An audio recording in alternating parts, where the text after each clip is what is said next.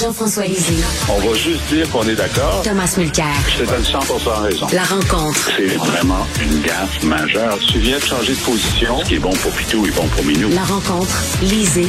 Mulcair. Les amis, on va aborder un des sujets qui vous divise habituellement, c'est-à-dire, oh non, là-dessus vous vous entendez pas, la langue parlée à la maison. Alors, le commissaire à la langue française a déposé son premier rapport annuel et on découvre que la proportion des Québécois qui parlent le français à la maison est en baisse alors que l'anglais progresse dans la sphère privée. Et je veux pas caricaturer euh, vos positions, mais il me semble, me semble que Tom, toi tu dis la langue, la langue parlée à la maison n'a pas d'incidence sur la langue qu'on parle à l'extérieur, alors que Jean-François dit non, il y, a, vraiment un lien entre les deux. Donc, je commence par qui? Tiens, je vais commencer par Jean-François. Alors. Écoute, euh, c'est un indicateur de, de, la réalité. C'en est un, c'en est un qui est important parce que c'est celui qui nous donne euh, le socle. Euh, moi, je dis bon, regarde, c'est comme un grand arbre la langue. Ok, les feuilles, c'est tous ceux qui parlent le français, que ce soit la première, deuxième ou troisième langue.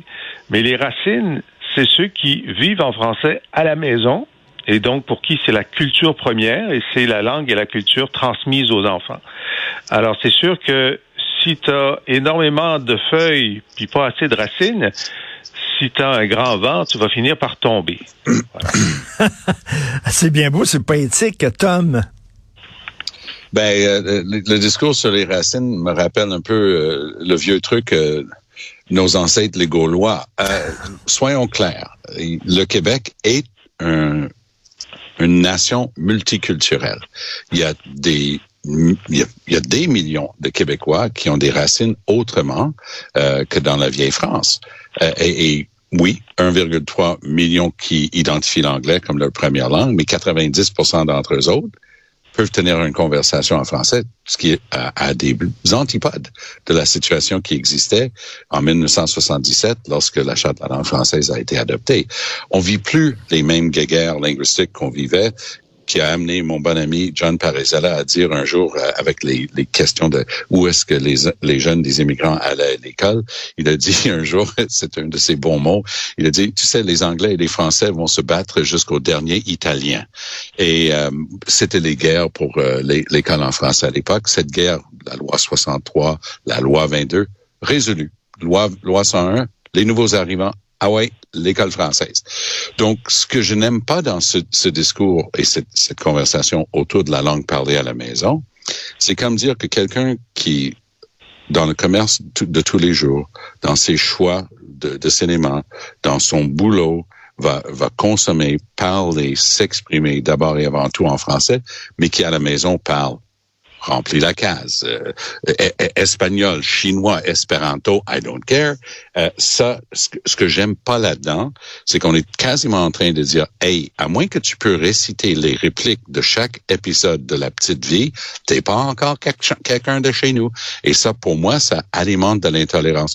C'est ça le danger d'une statistique prise isolément comme celui-là, celle-là, pardon. Et c'est la statistique préférée de François Legault parce que comme ça, il n'a pas besoin d'étudier à fond une question fort complexe. C'est vrai que Jean-François et moi, on n'est pas d'accord là-dessus, mais il y a une chose sur laquelle je trouve qu'on s'entend, c'est que la situation est autrement meilleure aujourd'hui que celle qui prévalait il y a Mais, mais Tom, euh, Tom, euh, Tom, euh, tu penses pas que les enfants, par exemple, qui entendent souvent parler français à la maison auraient tendance plus à parler français à l'extérieur de la maison? Tu vois pas, tu trouves pas qu'il y aurait une incidence?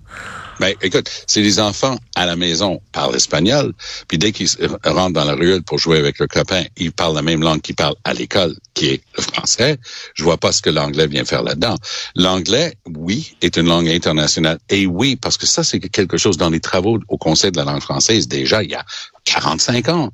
Ils avaient identifié, on n'appelait pas ça les médias sociaux, mais la consommation culturelle, les, à l'époque, les disques, la musique, donc tout ce qui était consommation culturelle avait une forte tendance à cause de l'influence américaine vers l'anglais. Les jeunes regardaient de plus en plus un film en version originale et, et on, on comprenait qu'il y avait cette force-là.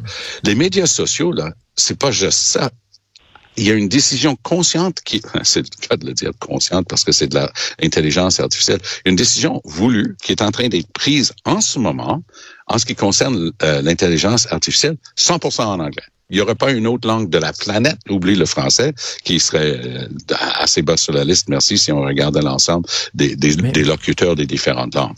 Donc ça, c'est la bataille à mener. Jean-François, euh, ce rapport du commissaire nous apprend aussi autre chose, c'est-à-dire les personnes qui ont jamais mis les pieds au Québec avant d'immigrer utilisent davantage le français au travail que ceux qui sont venus ici pour travailler ou pour étudier au Québec. Oui, je vais je vais d'abord euh, dire une couple de choses sur euh, sur cet indicateur là. Euh, d'abord, lorsque je dis que c'est des racines, c'est pas des racines de vieille France. C'est ceux qui parlent le français, même s'ils sont arrivés du Cameroun la semaine mhm. dernière. et deuxièmement, de dire on peut on peut projeter ce qu'on veut là-dessus, mais la réalité c'est que lorsqu'on est ailleurs en Amérique du Nord, 95 euh, des gens vont finir par parler l'anglais à la maison après une ou deux générations. C'est ce qui fait que personne ne pense que l'anglais va un jour disparaître euh, du reste euh, de l'Amérique du Nord. Nous, au Québec, en ce moment, il n'y a que 54 des nouveaux arrivants qui vont finir par parler le français à la maison, ce qui fragilise évidemment les racines. Bon, maintenant de savoir que si la définition d'un francophone ou d'un anglophone qu'un francophone, c'est quelqu'un qui parle le français dans l'espace public. C'est très bien qu'il parle le français dans l'espace public et beaucoup plus qu'avant la loi 101. Et effectivement, les choses se sont améliorées. Mais, mais depuis qu'ils sont améliorés, ils sont dégradés. C'est-à-dire qu'on a eu un genre de... La loi 101 a été, a été passée en 77. On a eu une amélioration de la situation jusqu'à les années 90, vers la fin des années 90, et on a un recul depuis euh, depuis une vingtaine d'années qui, qui s'accélère, puis le commissaire le dit. Mais si c'était vrai qu'un francophone, c'est quelqu'un qui passe parle français dans l'espace public, ben moi, quand j'étais à Washington, je parlais français à la maison, mais je parlais anglais dans l'espace public constamment. Alors, est-ce que j'étais un anglophone? Je ne pense pas. Bon, alors quoi qu'il en soit, ce que le, ce que le commissaire à la langue française nous dit, c'est que, euh, ben, écoutez, il y a, plusieurs indicateurs et ce qu'il a fait, c'est simplement, s'il a mieux lu les statistiques que la moyenne des ours parce qu'il est très, il est, très sharp, très intelligent et il a ressorti des éléments qui étaient passés inaperçus, dont celui-là. Euh, qui renverse une, une, une idée reçue qui était très normale, je veux dire, c'était euh, un peu instinctif de dire ben nos immigrants, ceux qui sont passés au Québec quelques années avant de devenir des, des, euh, des résidents permanents euh, parlent plus le français que ceux qui sont arrivés euh, de l'extérieur sans passer quelques années avant de avant d'avoir leur leur, leur papier. Ben, il dit c'est pas le cas. Et le fait qu'il dise que c'est pas le cas montre que ben, le processus d'intégration au français sur place n'est pas aussi fort qu'on le pensait et qu'effectivement, la, la, la, prévalence de l'anglais ou l'attraction de l'anglais est extrêmement forte, surtout à Montréal, euh, ce qui fait qu'on a un vrai problème. Ce qui, ce qui nous a dit, c'est, écoutez, on a un vrai problème. Qu'est-ce que ben, tu la, penses? La prévalence et l'attractivité de l'anglais, personne ne va se battre là-dessus. Et l'exemple que j'ai donné tantôt de l'intelligence artificielle, si tu travailles là-dedans, même si tu es à l'Université Laval, tu vas être en train de travailler en anglais. Peut-être que tu peux écrire tes papiers en français, mais le travail de fond, à travers la planète se fait en anglais. Et ça, c'est une réalité. Euh, mais si, si ta langue maternelle, c'est le Wolof, et si ça peut parler à la maison, mais que dans l'espace public, boulot, ainsi de suite, c'est le français parce que c'est le français, ben, je pense que ça vient de nous prendre 7-8 minutes pour discuter de ça, puis j'aime bien la conversation, mais puisque c'est compliqué, ça, ça se prête, ça prête flanc à des approximations rapido qui disent ah ouais tant qu'ils sont pas comme nous autres ils consomment pas les mêmes médias que nous autres. Écoute moi j'ai déjà entendu des gens railler que ouais c'est beau ils parlent français mais dès qu'ils rentrent chez eux ils, ils regardent la télé dans la langue de leur pays d'origine. Ça fait que c'est ton affaire comment ça et, et c'est une bataille par contre commune partagée de veiller à la place et à la primauté du français. Et je, comme quelqu'un qui s'identifie à la communauté anglophone d'abord et avant tout, parce que c'est la langue dans laquelle j'ai fait toutes mes études, moi, je veux me permettre de dire qu'il y a bon nombre d'alliés dans la communauté anglophone qui commencent à se sentir ciblés et qui commencent à se trouver ça malaisant d'avoir été alliés partenaires depuis des décennies et sentir qu'on se fait pointer du doigt, tandis qu'on comprend et on soutient la primauté du français. Mais, mais tu dis euh, quelque chose d'intéressant, euh, je trouve, là, sur les gens qui écoutent la télévision de leur pays d'origine à la maison. Euh, tu sais, des fois, on dit souvent, ouais, mais ces gens-là, tu leur montres une photo de Guillaume Lepage et des Véronique, de Véronique Loutier, ils savent pas qui sont.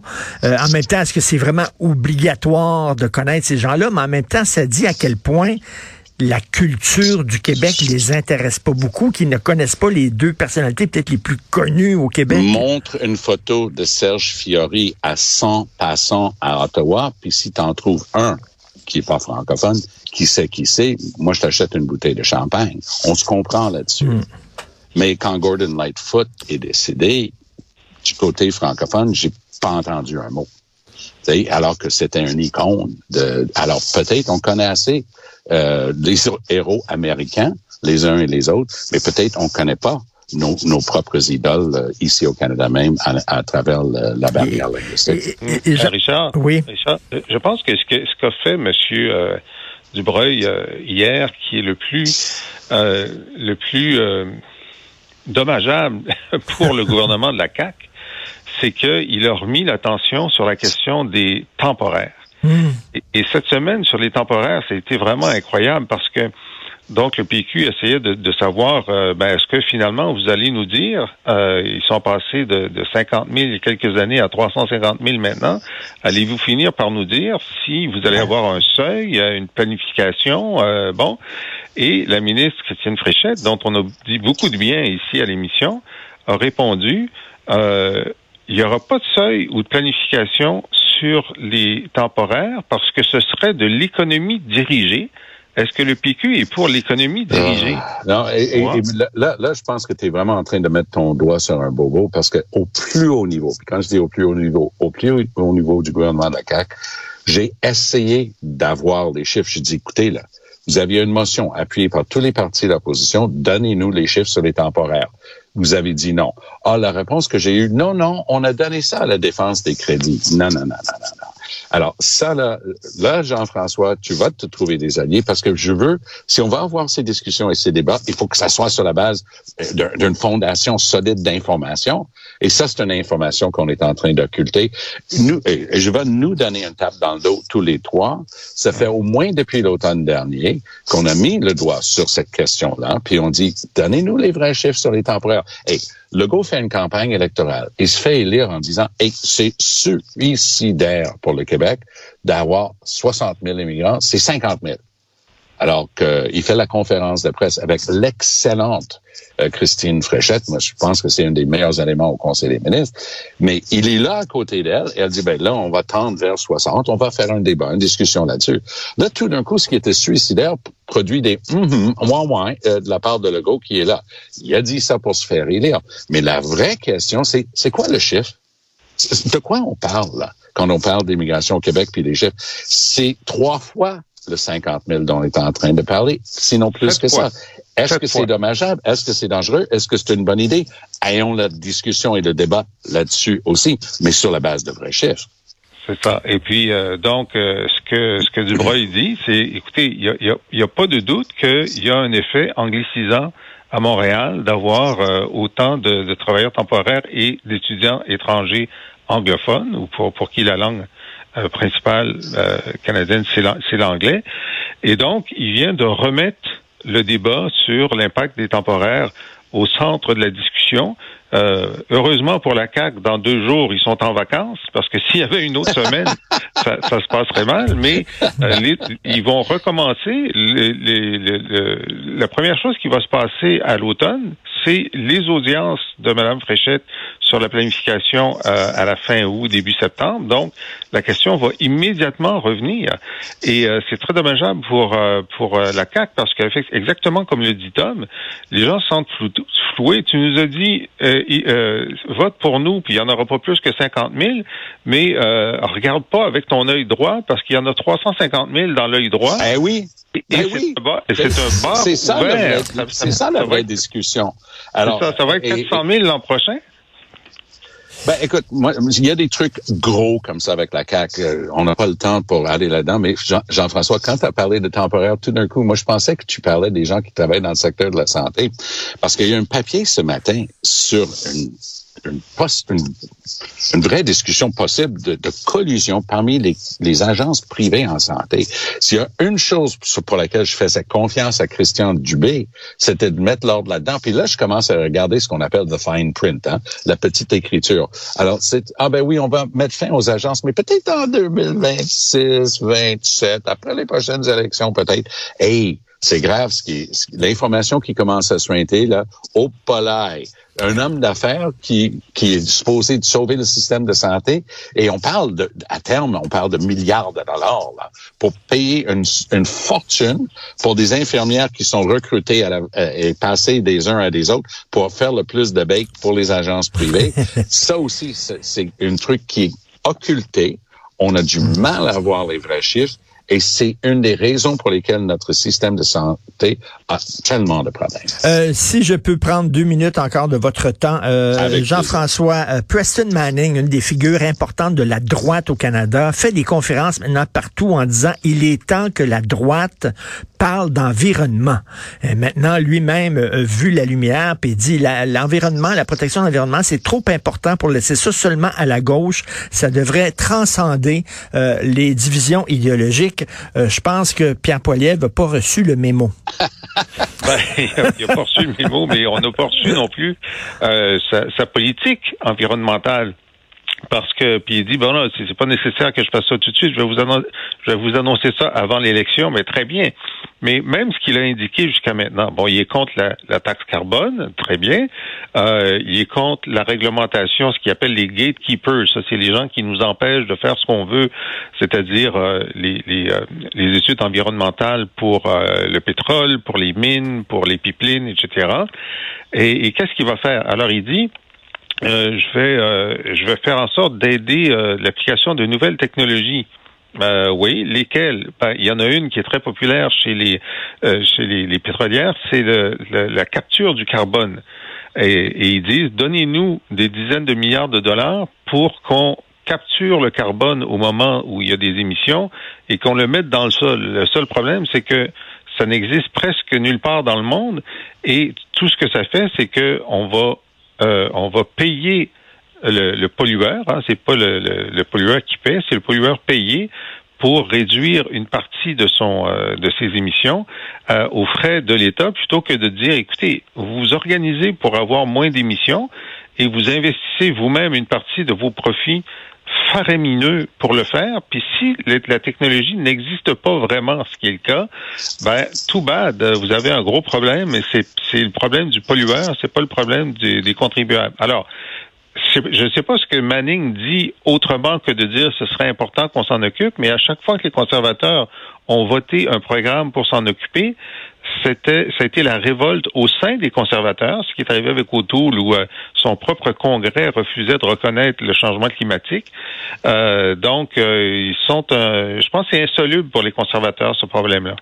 Oui, et euh, justement, la réponse pour toutes ces questions-là de la part de Poilievre, c'est on va trouver une solution technique. Hum, Mais ce hum, qui est hum. en train de se passer, c'est que même aux États-Unis, les feux de forêt en ce moment au Canada sont en train, les enfants à New York n'ont pas le droit de sortir pour la récré Ben oui, à cause de la pollution. de la- Donc c'est une sorte d'appel de réveil pour tout le monde là. ben oui. Tu sais, Et Poiliev n'est pas un imbécile, contrairement à tous les efforts qu'il fait pour nous convaincre du contraire.